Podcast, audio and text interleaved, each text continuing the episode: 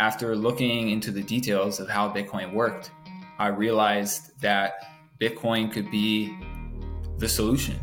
I decided to dedicate my life to try to have as many people as possible adopting Bitcoin.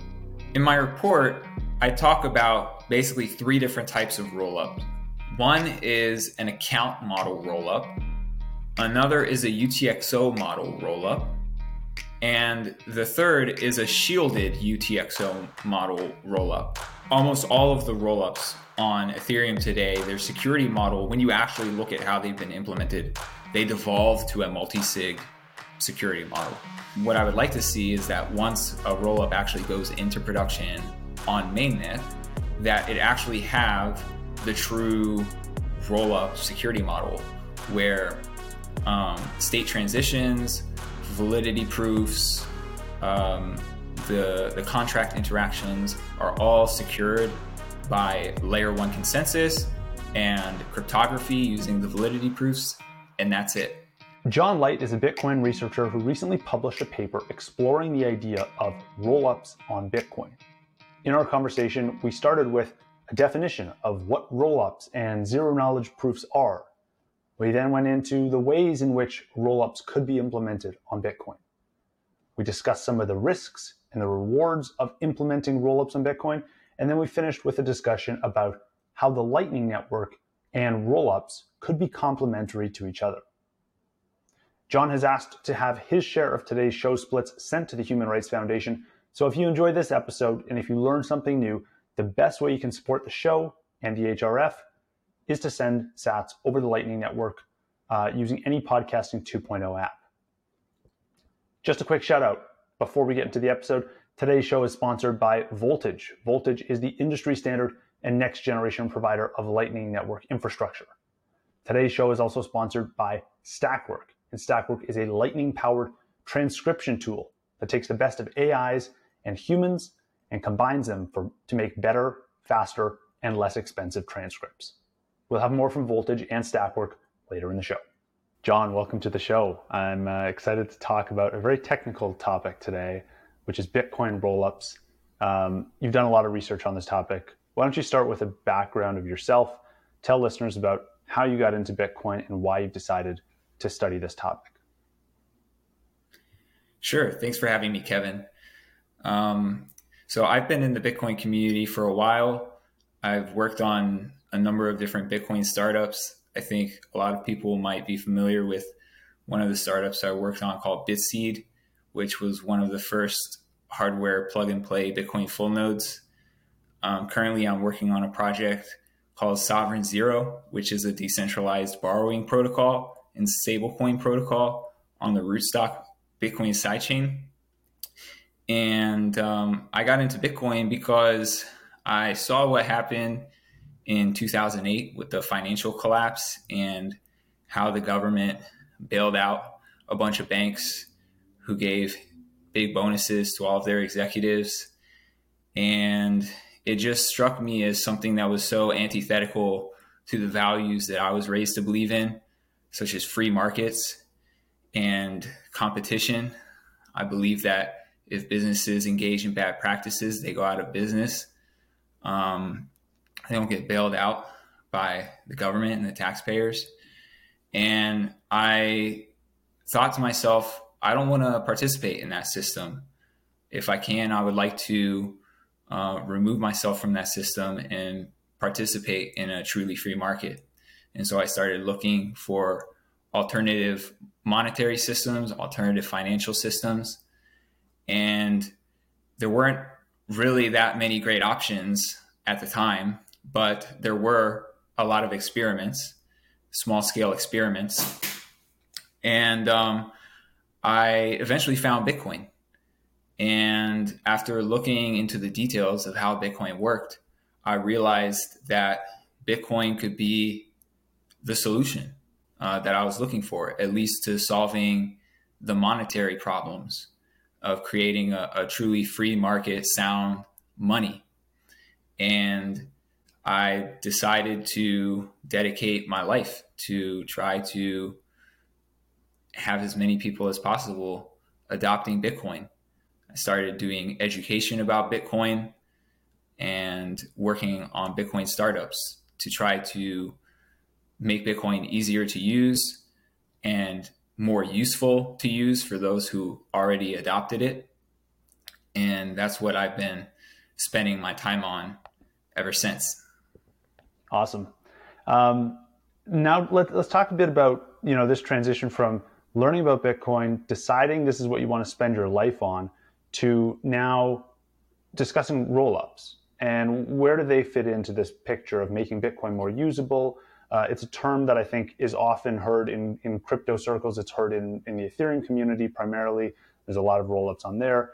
What what is what do rollups look like on Bitcoin? What is this idea all about? And and how did you come to decide that this is what you want to study next? So in 2020, I started looking into the different cross chain Bitcoin protocols that existed at the time. Um, there were a number of different protocols that had been built to basically like transport Bitcoin to different blockchains.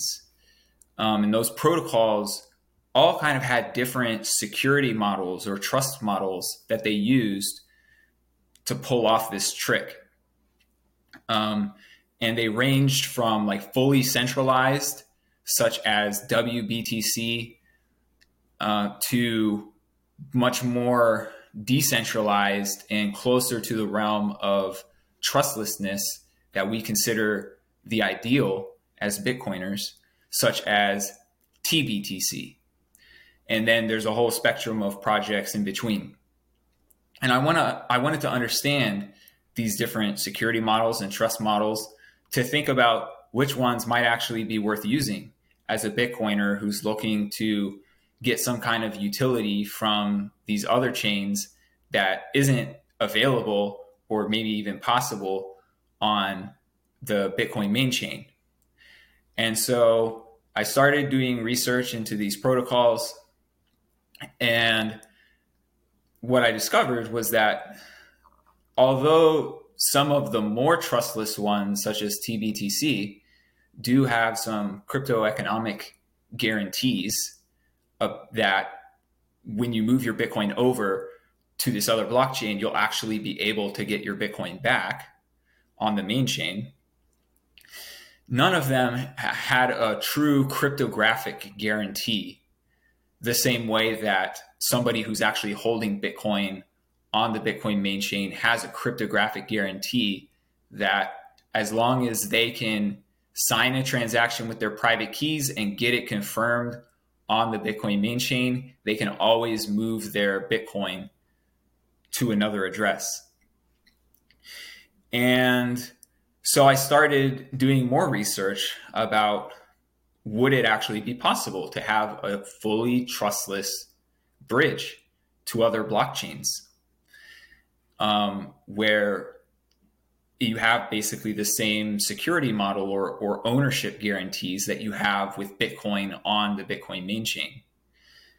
And what I found was that validity rollups, which was a new technology um, at the time that was just getting developed um, for Ethereum mainly and um, some other blockchains like that, um, actually is able to implement this trustless bridge that enables people to move their Bitcoin to a different blockchain and have a, a strong, trustless or trust minimized guarantee that they can get their Bitcoin back onto the main chain. And I found this very interesting. Um, and then fast forward to earlier this year, I saw that the Human Rights Foundation, along with Starkware and CMS Holdings, were sponsoring a grant to for a fellowship where the person who won the fellowship would do research for a few months and then produce a report about validity rollups and how they could work specifically on Bitcoin. And I thought to myself, well, I've been doing all of this research into cross chain Bitcoin protocols. I've also done some research already into validity rollups. Um, I could take this knowledge that I have and um, you know come together with other experts in the industry to produce this report for the fellowship. And so I submitted an application. I got the fellowship, and just uh, about a week ago, I finally published uh, my report, uh, Validity Rollups on Bitcoin. Very cool. We'll definitely link the report in the show notes here. Um, but let's maybe start with some definitions for listeners who, who aren't familiar. Maybe have heard these terms before, but aren't familiar with the technical details of how they work. Um, can we can we define first zero knowledge proofs and roll ups? Those two terms appear frequently in the report. Want to give listeners a, a better idea of what they are. Yeah, sure. So a zero knowledge proof is a proof that contains no additional knowledge other than the correctness of the proposition in question. So the idea is that you're able to, um, as a as a prover, basically somebody who wants to prove a statement to a somebody else who would be a verifier, you're able to run some computation, or, or I should say, you're able to answer a question by running some computation and convince the verifier that you know the answer without actually revealing the answer to the question. So, this um, a, a, classic example of this in terms of how you would do this um, in the physical world would be to take a really large sheet of paper and then a smaller sheet of paper with a Where's Waldo puzzle on it. And you would cut a hole in the larger sheet of paper that was just the size of Waldo.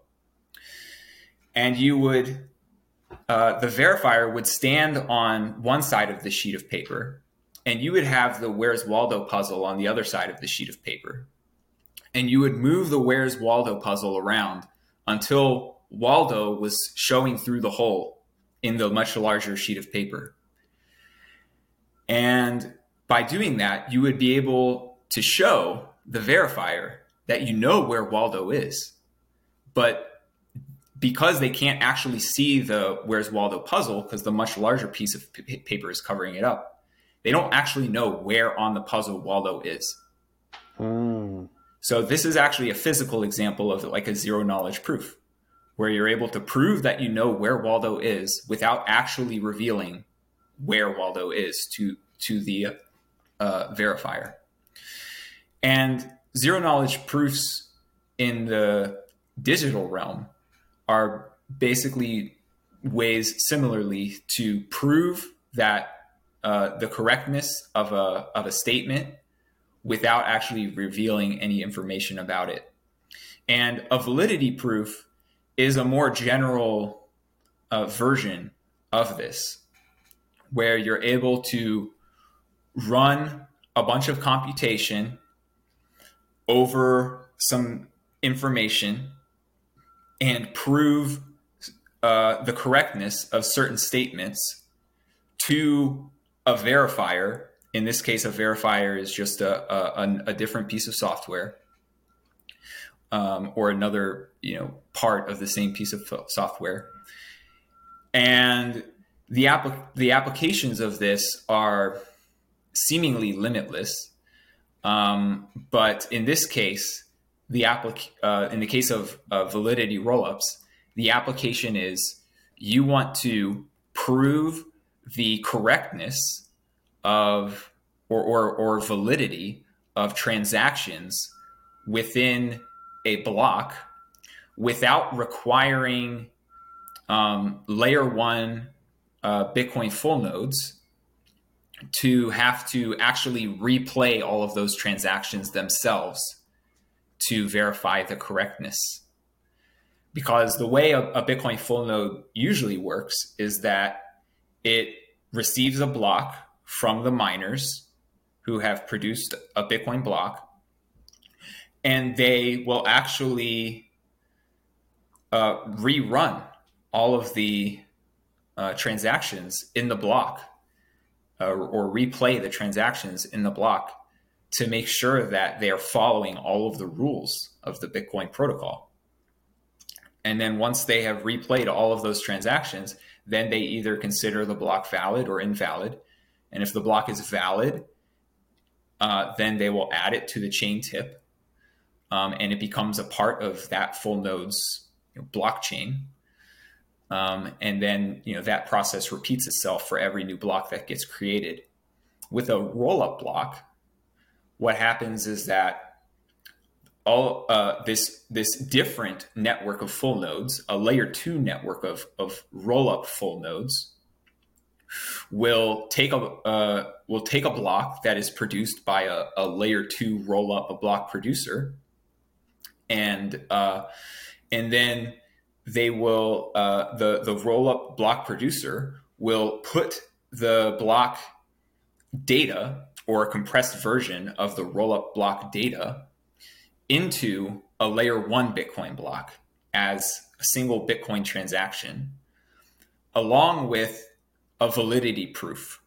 So they'll basically run some computation all of, over all of those transactions within the roll up block. And the output of that computation is the validity proof, which basically says to the layer one full nodes, this, I shouldn't say it says, it, it should prove to the layer one Bitcoin full nodes, all of the transactions within this rollup block are valid according to the consensus rules of the layer two rollup protocol. And when that transaction gets included in the layer one block, the layer one full nodes, rather than having to replay all of those transactions that are in the rollup block in order to verify their correctness, all they do is they look at the validity proof and they run the validity proof through the verifier software. And if it checks out, basically, if it comes back as valid, then they just accept the block is valid and they move on to the next block or the next transaction. And so this is a this could potentially be a great scaling benefit because one of the bottlenecks in scaling Bitcoin is computation. Actually running the computations that are needed to verify every transaction, to check the signature, to check the script, um, make sure that the UTXO isn't being double spent, and so on and so forth. Um, and the validity proof enables you to basically skip all of that, and you all you do is you just check the validity proof. Is it does it come back as valid or not? Makes sense. This is a very helpful explainer here. Uh, I've, I've already learned a ton. Um, I want to I want to try and understand the the magnitude of improvement here. When you talk about scaling scaling something like bitcoin what is that potential for improvement when it comes to transaction throughput that could be achieved from validity rollups? That's a good question. And it really depends on the implementation details of the rollup um, that gets built on bitcoin. But in my report, I talk about basically three different types of rollups. One is an account model rollup, another is a UTXO model rollup, and the third is a shielded UTXO model rollup. So I'll explain what each of those different models is and the differences between them. So I'll start with the UTXO model rollup because your listeners are probably most familiar um, with UTXO model blockchains because Bitcoin itself is a UTXO model blockchain. So this is where coins are represented as unspent transaction outputs. That's what a UTXO stands for. And users uh, basically own collections of unspent transaction outputs And then when they want to make a transaction, they will select some of those UTXOs as inputs for their transaction. And then um, they, they, they will define the recipient and potentially a change address, um, which will create new UTXOs from their transaction. So those are the outputs of their transaction. So you've got inputs, which are UTXOs that the user already owns, uh, or maybe somebody that they're collaborating with to create the transaction uh, already owns. And then you've got outputs, which are all of the destination addresses. Um, and um, this is uh, this is a, a, great way to run a, a blockchain because you're able to parallelize a lot of operations. Um, but it also produces a lot of information about the uh, about the transactions because you might have multiple inputs, you might have multiple outputs, and this is just adding data to your transactions. An account model rollup will reduce the amount of data that is needed for a simple spend transaction because there's only uh, a single sender address and a single recipient address. Um, and rather than a user owning collections of unspent transaction outputs, they just own an account.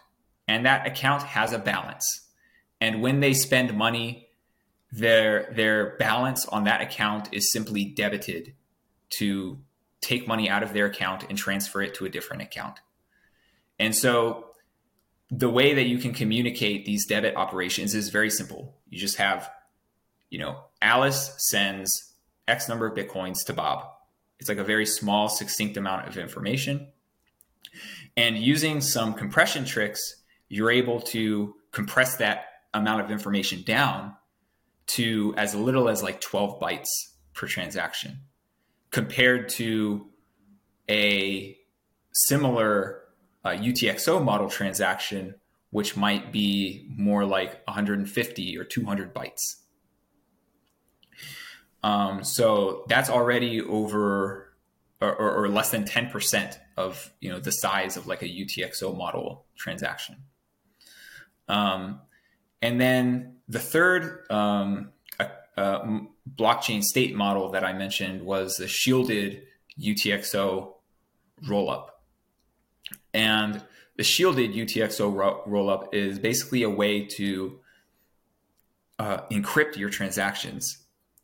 You apply uh, zero knowledge end to end encryption to your transaction so that the sender uh, addresses, the recipient addresses, and the amount of Bitcoin that is being sent are not publicly visible on the blockchain.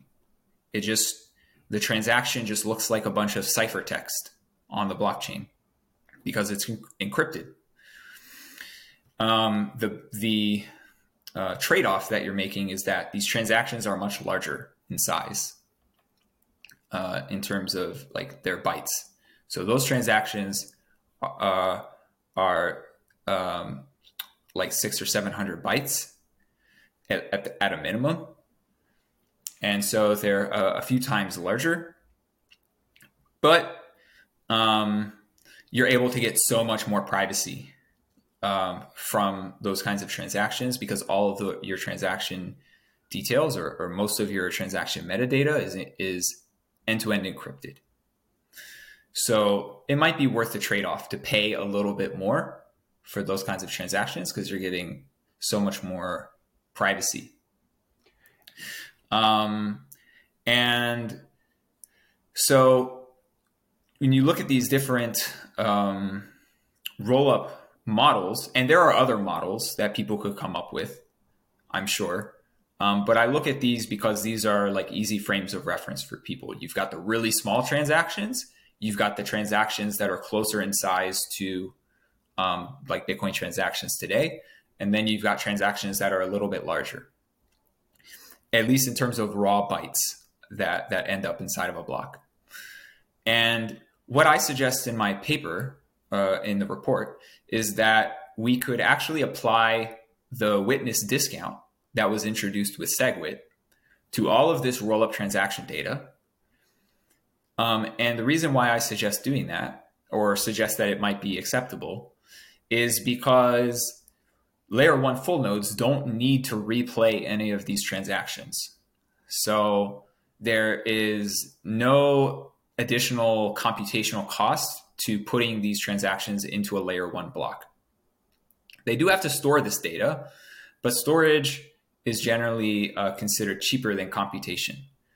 Um, uh, and so, or it's, it's less of a bottleneck than comp- uh, computation uh, when it comes to scaling. And so, um, if we apply the witness discount to all of this transaction data, then actually the shielded roll up transactions end up just being a little bit bigger in terms of weight units, which is how uh, Bitcoin uh, cap- transaction capacity is technically measured um, in Bitcoin now. Um, so the weight, the weight units, uh, uh, or the weight of a shielded rollup transaction is just a little bit bigger than like a normal one input, two output um, UTXO transaction that you would do on layer one Bitcoin today. Like those transactions are about 500 bytes. And like I said, the rollup transactions are six or 700 bytes. Uh, the shielded rollup transactions. And then the normal UTXO rollup transactions, if you apply the witness discount, they're only about 170 bytes compared to the 500 bytes of a layer one tra- uh, UTXO transaction. So you could, um, it's about three or four times more transactions per block for a normal UTXO model rollup if you apply the witness discount um, to that data. And then if you take the account model rollup with those t- small 12 byte transactions, and you apply the witness discount to that data, then you could fit as much as, say, 250,000 transactions per block hmm. compared to two to 3,000 transactions, uh, UTXO model transactions, which you might fit in a layer one Bitcoin block today. So it's a, it's a much greater, uh, approximately 100x you know throughput improvement for the account model transactions uh, in the in the roll up. Makes sense. I appreciate the clarity there. Um, I want to I want to now dive into the effects of the, the effects that rollups have on privacy. Can you give an overview mm-hmm. of like what, what are some of the privacy implications of rollups? Do they improve user privacy? You mentioned the shielded rollups. Um, what what's just your overall sentiment on how privacy changes in a if, if rollups are on Bitcoin? Yeah, good question. So again, I think uh, it, it depends on the the model, the state model that you use for your rollup.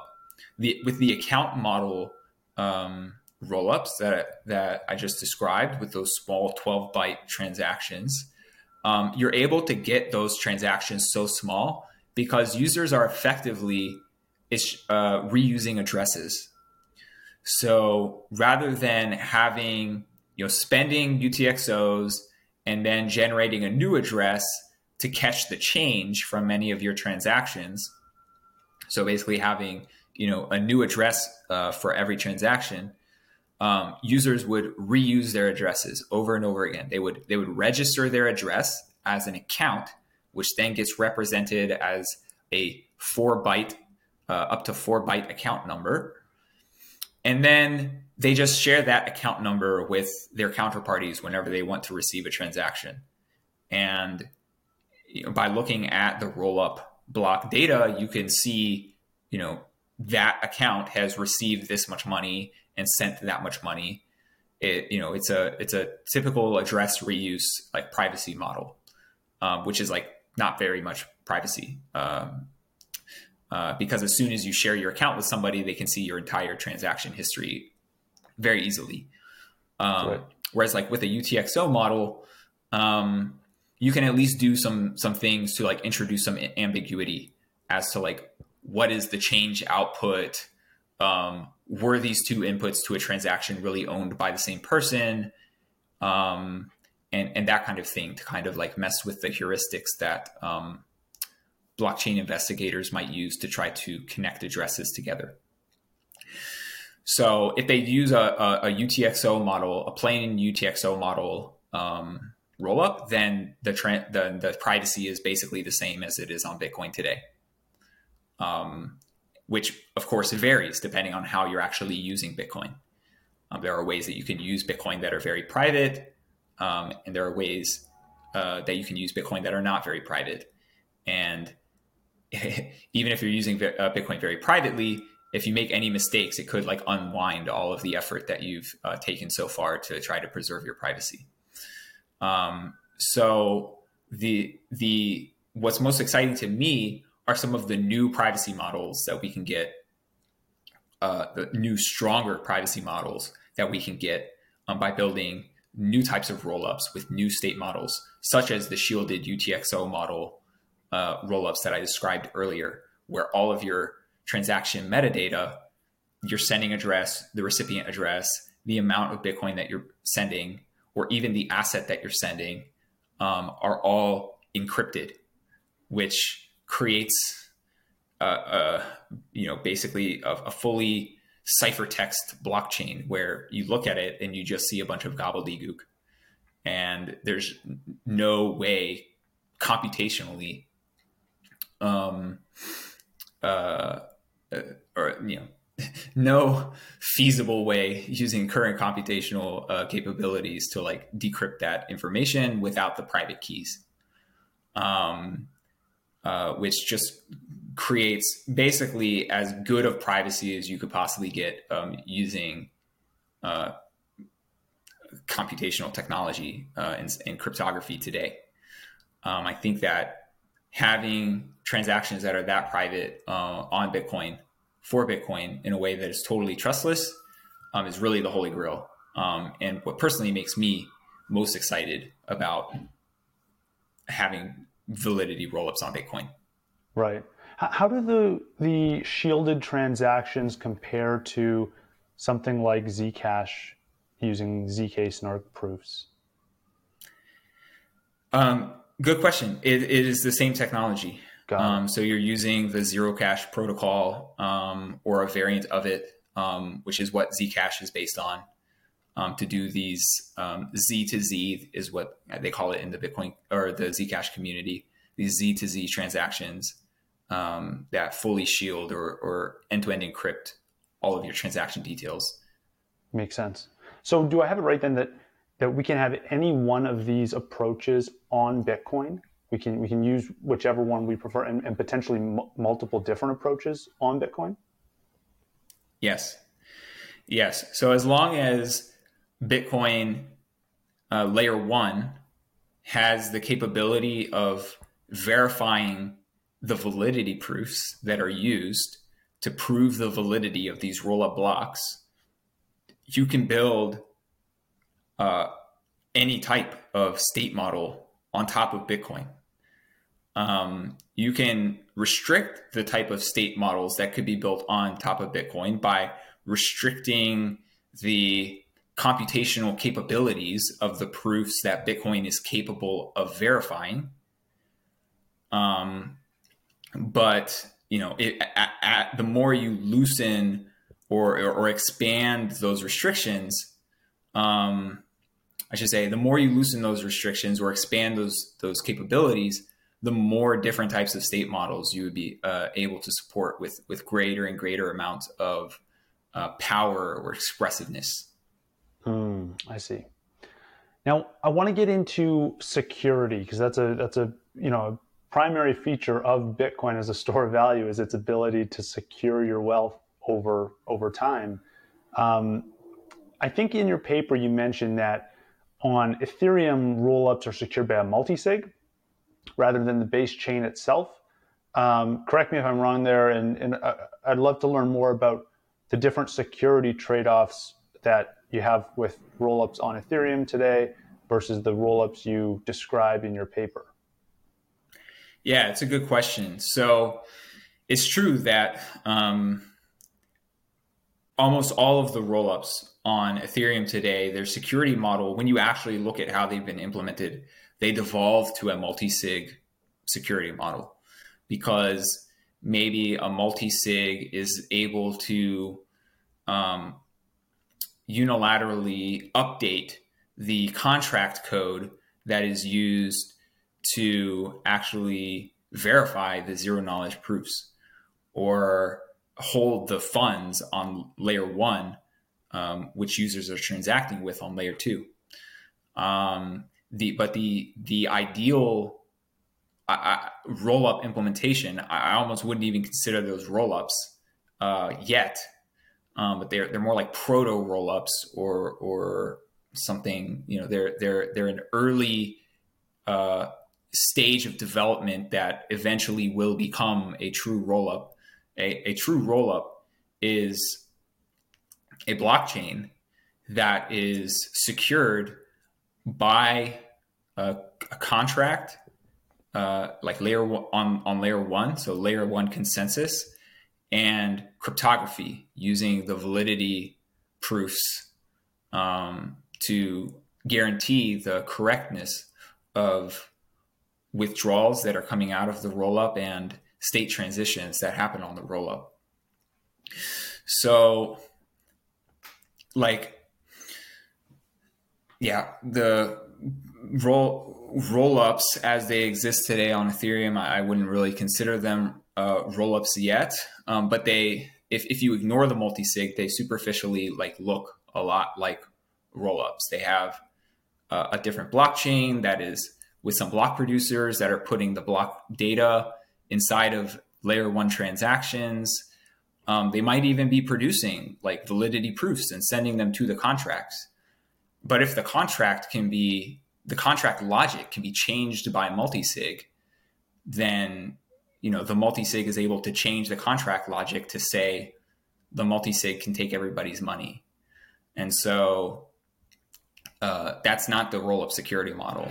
That's a multi-sig security model, and um, I think uh, uh, roll-ups when they're built on Bitcoin, um, I think that that kind of security model might be acceptable while the roll-ups are operating on testnet or something like that. But um, what I would like to see is that once a roll-up actually goes into production on mainnet, that it actually have the true roll-up security model where um, state transitions, validity proofs, um, the the contract interactions are all secured by layer one consensus and cryptography using the validity proofs, and that's it. Um, because that's how you're able to really get the benefits of a rollup compared to something like a federated sidechain. Because um, if you want a multi sig security model, there are um, federated uh, sidechains such as Liquid or Rootstock um, that use a multi-sig to secure the bridge, and uh, they work quite well. Um, those are both, um, you know, I, I would say uh, acceptable blockchains to use if you are okay with that security model. But I see Rollup as like the the next step along the path to like full layer one security um, because it has that security from layer one consensus and the validity proofs that are verified by layer one full nodes. I hope you're enjoying the show so far. I just want to give a quick shout out to our sponsor, Voltage. Voltage is the industry standard for Lightning Network infrastructure. Creating layer two applications and services on top of Bitcoin starts with Voltage, where you can spin up nodes, get access to liquidity, optimize your node, and much more. Voltage is leading the way as the next generation provider of Lightning Network infrastructure. And if you want to get a free trial and start using Voltage today, you can do so at voltage.cloud. How does something like, um, how do rollups on Bitcoin happen? Like, what, what is the step by step you know progression here from you writing this paper to it being implemented on Bitcoin? What has to happen along the way? That's a good question. Um, this isn't a definitive answer um, because there is no of, official process to like adding changes um, to Bitcoin consensus. Um, and so these changes tend to happen different ways. Or if you look at the way that consensus changes have happened in Bitcoin, they they they've happened. Uh, the story of how they've happened um, is different from one change to the other. But I think the process um, could look something like finding um, other developers who are interested in this idea and working together to um, define the requirements uh, for adding support for validity rollups to Bitcoin, um, looking at the different ways that uh, those requirements could be implemented, and picking the way that seems like it would be best for Bitcoin and Bitcoin users over the long run because we have to remember that any changes that we make to Bitcoin are going to be a part of the software effectively forever. Um, and then um, do a lot of uh, implementation work and testing to make sure that it's working correctly um, and get you know invite people from the community to help with the review and testing and at the end of that, if the development and testing and iteration and testing, etc., goes well, and you come out with a piece of software that you consider robust and secure and usable, then you would submit a pull request to um, Bitcoin full node software repositories such as Bitcoin Core, BTCD, LibBitcoin, other um, implementations that you want to support this uh, validity rollup technology. And you have discussions with the community about how you want to um, schedule activation of the soft forks that would be needed to implement support for validity rollups on Bitcoin. And once you agree on the activation parameters, then you add those into the software and then publish the software and ask for the community to adopt it mm. so that you can get so you can meet the activation criteria and ensure that there is a sufficiently large part of the Bitcoin economy that is enforcing the soft fork rules so that when miners are producing blocks that have validity rollup transactions in them, we can be sure that um, the rest of the Bitcoin economy or, or a large part of it is uh, checking to ensure that those blocks are actually valid. Mm, interesting. Now, I want This is, by the way, that that describes the change process that you could do for any kind of soft fork. Right. Um, but uh, like I said, there is no real official process, so that is just one way that you could do it. Yeah. Um, now, yeah. if someone was listening to this conversation and has read your report and and they said, you know what? I've weighed all all the pros and cons, and I think it's a bad idea. What would their reasoning be? Can you make that argument that we don't need Bitcoin rollups? I can try.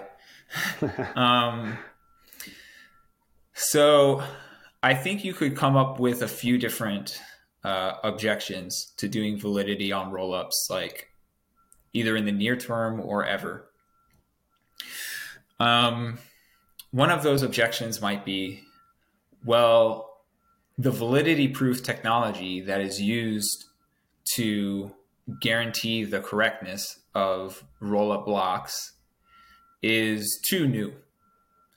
Like, even though some of the underlying cryptographic assumptions are actually older than the cryptographic assumptions that we're relying on in Bitcoin today, um, such as Starks, which rely on hashes for security, whereas uh, Bitcoin uh, signatures today use ECDSA um, or elliptic curve cryptography, which is a newer form of cryptography than hashes.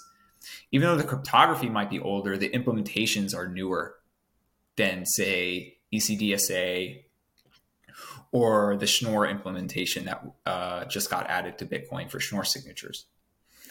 Um, so you might say that te- the technology is newer, and so we want more time to pass for the technology to mature, um, to both uh, ensure security, but also for the performance benefits. Because over the past, say, five years, um, cryptographic proof technology has gone from having extremely large proofs that are take an extremely long time to produce to extremely small proofs that are extremely fast to produce. I mean, relatively speaking. So you'd have proofs that are like, you know, hundreds of byte, uh, kilobytes in size that take many minutes uh, to produce, um, to, to now having proofs that are like less than a kilobyte and only take a couple of seconds to produce. Like this is, is a huge difference in uh, uh, in performance. And so the argument might be, well, if we wait another five years, your proofs are just going to get like that much more performant mm. um, and that much more secure. Um, so that's that's that's an argument you could make. Um, you could also say, well, to get the throughput, uh, like the maximum throughput that that you're advertising, like 250,000 transactions a block or something like that, um, you have to make blocks bigger on average. Like like the way that you get that much throughput using a validity rollup is by stuffing the block full of transactions to their maximum like 4 million weight unit limit Whereas blocks today, yes, they're um, getting stuff to their 4 million weight unit limit, but the bytes that are actually stored on disk are like, you know, you're, you're talking about like blocks that are no bigger than, say, 2.77 megabytes is like the largest block that has ever been found. Whereas a 4 million weight unit block that's been stuffed with Rollup transactions would be closer to four megabytes. Mm. So your blocks might be about 50% bigger. And people, you know, some people might say that's a that's a cost that's unacceptable. Um, right. There are ways that you could design rollups that um, uh, restrict the the amount of rollup data that you could fit into a layer one transaction so that your blocks would still be no larger than 2.77 megabytes. But you're going to decrease your transaction throughput um, when you do that. So you're gonna you're gonna limit the the number of transactions that you could theoretically fit into a layer one Bitcoin block. Um, so there's a trade off there. I see. Um, uh, some people might say, um, that there could be unexpected uh, side effects of enabling validity rollups on Bitcoin. Like, even if you think that your proof system doesn't allow or, or isn't powerful enough to support certain kinds of transactions that some people might consider to be dangerous, um, like maybe they enable new forms of miner extractable value that mess with the miner incentives or something like that. Um, even if you think they don't that the the proofs uh, aren't powerful enough to enable those kinds of transactions, maybe it turns out that they do. Like yeah. somebody just figures out a way to construct the transaction in such a way that your the the the proving system that you thought was too limited to support those ty- types of transaction turns out it is actually powerful enough to prove those types of transactions if they're constructed a certain way. I see. So, you know, those that that's the kind of thing that it's it's hard to know ahead of time um, exactly, you know, what people like how or how people are going to use the the system. Um, they might come up with a creative way of abusing it to to construct uh, smart contracts that some people might consider harmful. Right. So, for so, to wrap up, you know, the to- the overall risks and rewards here, the the high level, you know, rewards are we could potentially get up to, you know, two orders of magnitude more transactions, potentially get very private transactions, and those downsides maybe being that like maybe these implementations for rollups are, are newer and less tested than some of the ones used in Bitcoin today. Maybe there's maybe it requires um, you know blocks to be slightly larger, um, and that there may be some sort of miner extractable value. Is that is that a high level assessment of the pros and cons? Yeah, makes sense. I would say I would say so, and I think I think there are ways to design and to the the roll ups or the soft forks that would enable the rollups in, in such a way that mitigates uh, a lot, if not all of those downsides. But um, as with the case of the validity proofs that I was just mentioning, like um, maybe you know people get creative and and and still are able to kind of work around those restrictions to to do things that you didn't anticipate.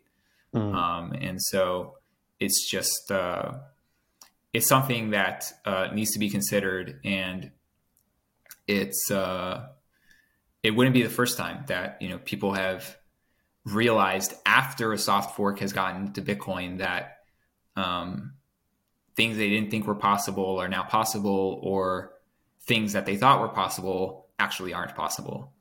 What or, are some of those examples? You know, maybe in the past of, of um, soft fork coming in and then people realizing, "Uh oh, I didn't think that was possible, but it is." Um, well, I think one example would be um, which is more so the latter example um, that comes to mind uh, of like something that um, you might have thought was possible but isn't, or you didn't anticipate, um, say, a certain restriction, is um, with with the Taproot and, and Schnorr signature upgrade that just happened. I don't actually remember the technical details off the top of my head. Um, but there was some discussion about a particular use case, and they realized like, oh, actually, like the way that Schnorr was implemented, it it, it like doesn't actually support that use case, um, which was not expected. Um, as far as you know, the discussion I could tell from the discussion. Um, I I wish I had the the details off the top of my head um, for that one um, but I don't. I could send you a link uh, later. um, maybe you can share it in the show notes or something yeah. um, as a reference for people who want to look at that. Um, but I think I think um, one uh, example of like things that are possible that maybe people didn't anticipate um, were things like Counterparty or uh, Om- Omni. I think it's called now. Yep. Uh, Omni protocol um, which are like new types of financial protocols that people are building on Bitcoin um, that can do things that you can't do with like normal Bitcoin script. Um, but people are doing you know different types of tokens and like dexes and uh, a bunch of like DeFi kind of things that um, you might associate with like MEV or or some of these other more kind of like harmful um, types of smart contracts um, that you see on other blockchains. Um, but but those those you can do those transactions now uh, on Bitcoin um, because of uh, OP_RETURN uh, and um, other types of ways of like embedding data in the Bitcoin blockchain. Um, and so I would say that is either an, an, unanticipated or at least maybe undesirable way of using the Bitcoin blockchain in some people's opinion. Um, and uh, yeah, it's like when you first look at Bitcoin, it's it's it's not intuitive that it could be used for that way, but people have figured out how to like hack uh, hack Bitcoin in a way to like use it for these totally like different types of use cases, like not necessarily peer to peer electronic cash, but like actually building financial protocols with different types of assets on top of Bitcoin. Right. Now I want to I want to shift the conversation a bit to the Lightning Network and how these two ideas interface with, with each other. Right. Lightning as uh, you know payment channels and then rollups. What are the what are the similarities and differences? Are these going to do they complement each other? Is one a replacement for another? How how if rollups are implemented, how will these two interact?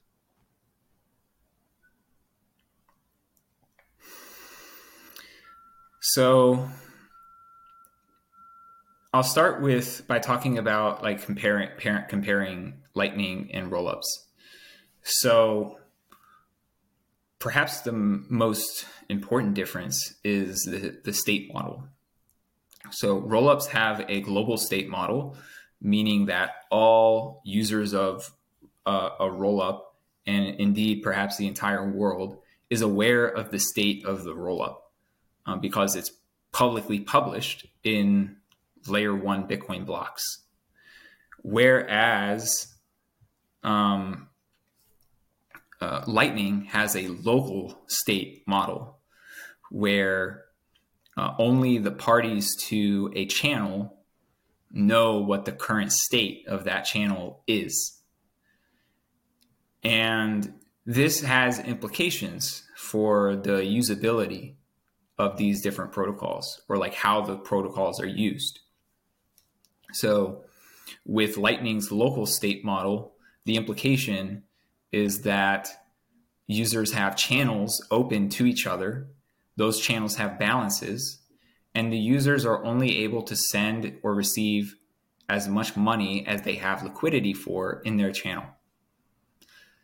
Whereas with a global blockchain state model, such as rollups, users are able to send as much money as they want to other people as long as they actually have that much money in their address um, without needing to like open any channels uh, with with these other users and they're also able to receive as much money as they want from other users as long as those other users have that much money so you know the same way i can just open my bitcoin wallet and send you uh, like an arbitrary amount of Bitcoin that I have in my address uh, to your address, um, you can do the same thing on a rollup. Whereas with Lightning, I can only send you as much uh, Bitcoin as we have available as liquidity in the the the path between my node and your node, um, which is a which is you know it's a it's a different model of, of usability um, and imposes different constraints on how the the protocol is used. I see.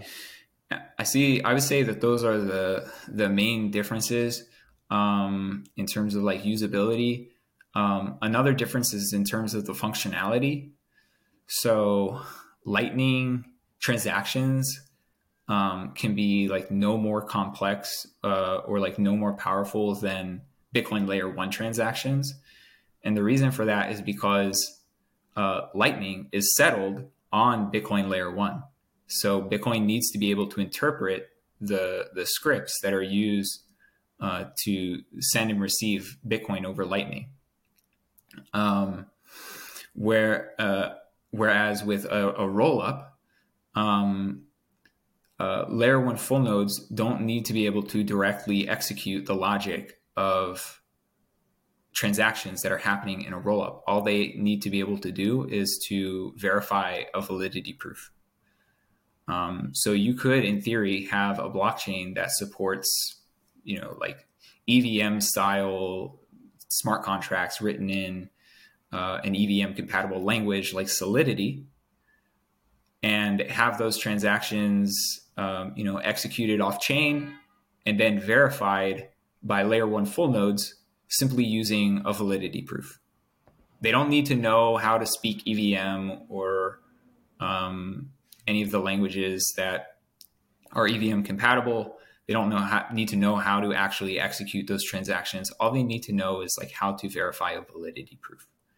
And so the the, the types of transactions that you're able to do using a validity rollup is like, you know, it's it can be they can be arbitrarily uh, complex or, or expressive or powerful, however you want to word it. So I want to make sure I understand correctly then that uh, validity rollups could be used for more complex transactions, maybe higher value transactions where you're not dependent on a uh, you know channel capacity like you are on Lightning, and Lightning is going to be Bitcoin only send receive transactions, and it's probably going to be lower value transactions um, because there is some you know capacity limitations when it comes to the channels you're connected with. Is that is that roughly the right idea? Yeah, yeah, exactly. Um, and then maybe the last thing I'll mention is is uh, the difference in throughput. So although you are limited to the channel capacity with Lightning, uh, you're not really limited in terms of your throughput, except how fast can your node send a message to another node over the internet and how fast can that other node verify that message and uh, maybe send you a response um, so like basically like lightning can be as fast as like your computer can do like EC, ecdsa operations and send messages over the wire. So lightning fast. Right. Um, and you can do that like an arbitrarily large number of times. As much as you're willing to pay, you know, the routing fees if if there's a routing fee involved. Um, whereas rollups, their throughput is limited by how many transactions can fit or how many rollup transactions can fit in a layer one block. So I mentioned with the account model uh, rollups, you could fit theoretically like as much as say 250,000 transactions per block like that's your that's your upper limit of like how many transactions you can do within a 10 minute period of time uh, on the roll up um, whereas with lightning you, you could imagine an application where you're sending like one transaction every few like milliseconds mm-hmm. or something like that and you could have thousands of transactions happening or, or, or millions of transactions happening in that same 10 minute window of time. And it's totally unconstrained by the layer one block space that's available. Right. So um, rollups might be most appropriate for like higher value, lower latency, lower volume, uh, more expressive or more private uh, transactions Whereas Lightning is really great for lower value, higher volume, uh, higher throughput transactions. Right. Now, in your paper, you, you mentioned Lightning Network as, uh, I'm just reading here, one of the most popular off chain transaction execution protocols. Um, and you also go on to say that these off chain protocols are designed to take resource load off of the base layer full node network. So now that Lightning has been out for four or five years, what is your assessment of how well the Lightning network is accomplishing that goal of taking resource load off the base layer? That's a really good question. Um, it's hard to answer because of the way that the Lightning network is constructed. Like, because nodes can do transactions directly between each other um, off chain, uh, it's hard to get maybe even impossible to get an accurate picture of how much transaction volume is actually occurring on Lightning. You can talk to individual node operators and maybe some of the operators of the more popular nodes to just get a sense of like how much volume is coming through your node in a given period of time. But due to the topology of the network and and and o- the overall uh, way that the protocol works, I would say it's impossible to really know how many transactions are really occurring on Lightning. But based on some of the anecdotes that I've heard from node operators that you know like present at conferences or talk about these things on podcasts and such, um, it does seem like there's a significant amount of volume uh, that is getting taken off of the Bitcoin blockchain and it's now occurring on these higher level networks, uh, Lightning specifically. So I would say, as much as Lightning has been adopted, it is doing the job that it was designed to do. Um, I use Lightning um, quite often. I would say as, as much as uh, I can.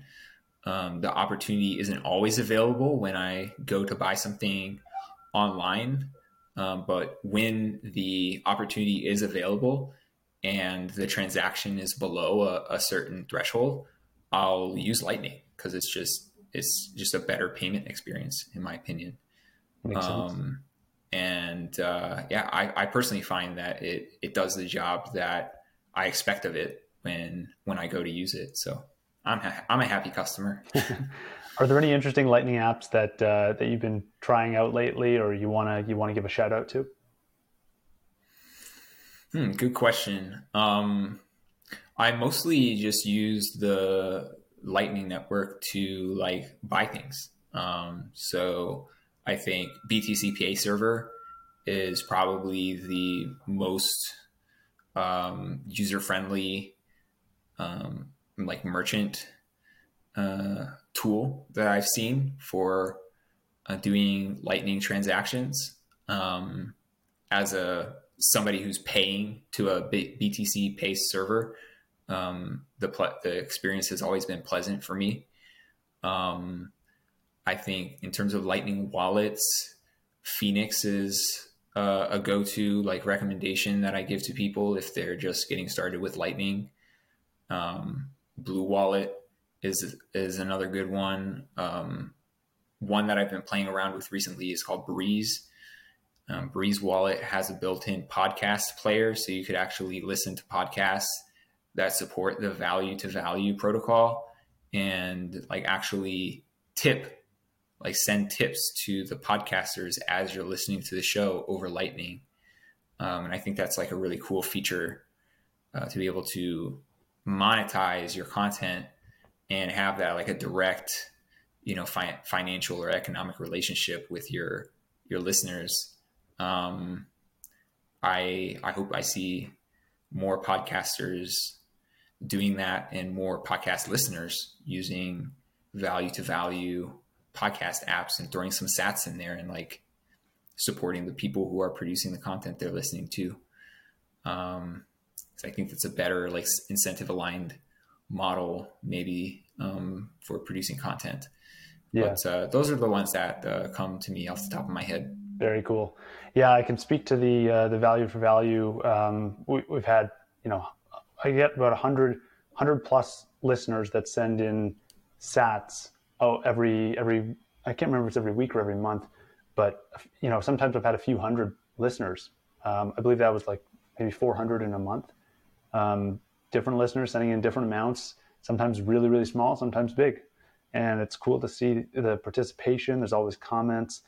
Uh, I know there's a bunch of shows that are even doing more volume and getting more uh, more sats sent in than than my show. But uh, it's cool to see the ecosystem is like really growing. You know, when I started, I started this podcast actually about one year ago, and I think the very first sat uh, sats that were sent to me were from the the creator of Fountain, and it, it may have only been just him. it may have just been one oh, okay. one or two. Maybe I can't remember exactly. I'll have to pull up that episode, but I think it was only a handful of people in that entire week after publishing the episode that had sent sats. and now we're looking at like dozens, hundreds. Like the numbers are they're easily 10x higher. So it's very cool to see that that growth in the last uh, little while. Um, I want to finish off with what's that? Said number go up. Yeah, number go up. I want to finish off yeah, with. Uh, I, I, uh, think I called it. I think I called that uh, value to value. You're right. It's value for value. Oh yeah, yeah. Same what idea. I meant to say. Yeah. Um, I want to finish off with one uh, round I do at the end of every show. It's called the lightning round. Got some rapid fire questions. Are you ready? Let's do it. I hope you're enjoying the show so far. I just want to give a quick shout out to our sponsor, Stakwork. Stakwork is a lightning powered platform that generates high quality transcripts from all of your audio or video content. Uh, they combine AI engines and hundreds of human workers all over the world who are paid over the Lightning Network to assemble these transcripts. And that's what lets Stakwork create better, faster, and less expensive transcripts than anyone else. I've used Stakwork to transcribe all of my episodes on my personal website. You can check that out. Uh, I just get the Stakwork file, copy, paste, and go. No additional editing required. If you want to learn more about Stakwork, you can visit stakwork.com. That is S T A K work.com. All right. Um, if you had to guess today, I believe there are about 250,000 Bitcoin transactions happening every day, I believe, um, on chain. Mm-hmm. How many are happening on Lightning right now? Every day. Like I said earlier, man, it's it's really impossible to know. Um, I figured if I, had to collect enough guesses like... from from uh, guests on this show, I'll eventually converge on like a reasonable estimate. But I know, yeah, it's totally it's impossible to figure out for sure. But interested in your guess. Yeah, if I had to guess based on like how many nodes there are out there, um, I guess it's maybe like between fifty and hundred thousand transactions, but uh, that could be that could be wildly off. I have no idea. I'll take it. Um, if you had to guess when rollups will be implemented on Bitcoin, what do you think? Are we talking? Is this something that maybe is going to come in the next couple of years? Is this something that's a five year or a ten year thing? What, what does that time frame look like in your in your view? That's a really good question. I think it's going to take more time for the community to even just learn about it and digest this idea before we can even start talking about timelines. But if I was, you know, optimistic, um, I think we could do it within five years. Yeah, makes sense. Um, are there any books that have meaningfully changed your view of the world? That's a good question. Um, I think one of the books that helped me understand what was going on during and after the financial crisis was um, Ron Paul's "End the Fed" book, which like gave me more like resources to look up eh, and more um, explanations of what was going on that led me to look up more information and, and just help me in general kind of like level up my knowledge about what was going on and potentially what some of the solutions might be.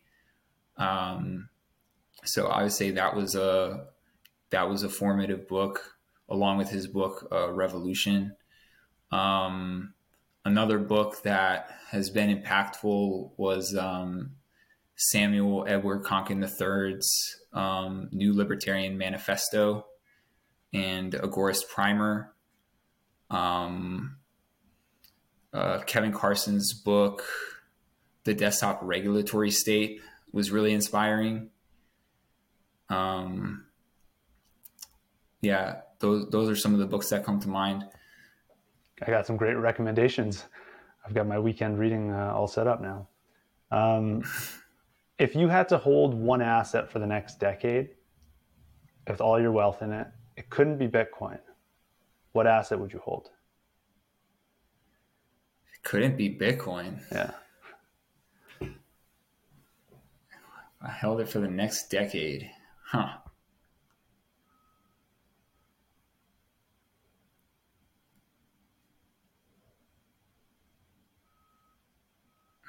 One asset. That's that's that's really tough because um, other other than Bitcoin, I think it's good to diversify because different assets have different like security properties, different like different potential for for growth. Um, so yeah, for me, it would be a toss up between like I don't know, uh, like gold or maybe like Square stock or um, maybe some other crypto assets like um, SOV, uh, which is a asset for the Sovryn Protocol, which uh, I'm a contributor to, um, or maybe like yeah, you said one, so that's already three. um, it's a tough, but question. yeah, it's it's really hard. It's really hard to pick uh, because yeah, different different assets have different like risk profiles, and um, for me, if you didn't exclude Bitcoin, I would just say Bitcoin. Yeah, um, yeah, hands down. But uh, yeah, if you take Bitcoin off the table, it's really hard to decide. Yeah, I think it would be a boring question if I didn't take Bitcoin off the table because probably every guest on this podcast would say Bitcoin. Um, uh, just one more question for you. Uh, if you could give a shout out to a builder in the Bitcoin space, maybe a company you admire, a, a, person you admire, someone who's building something cool that not enough people know about, who's your pick? Who do you want to give a shout out to?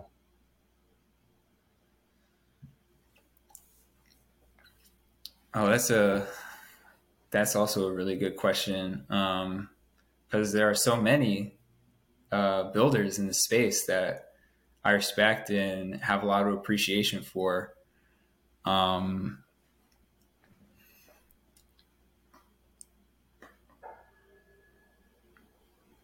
hmm.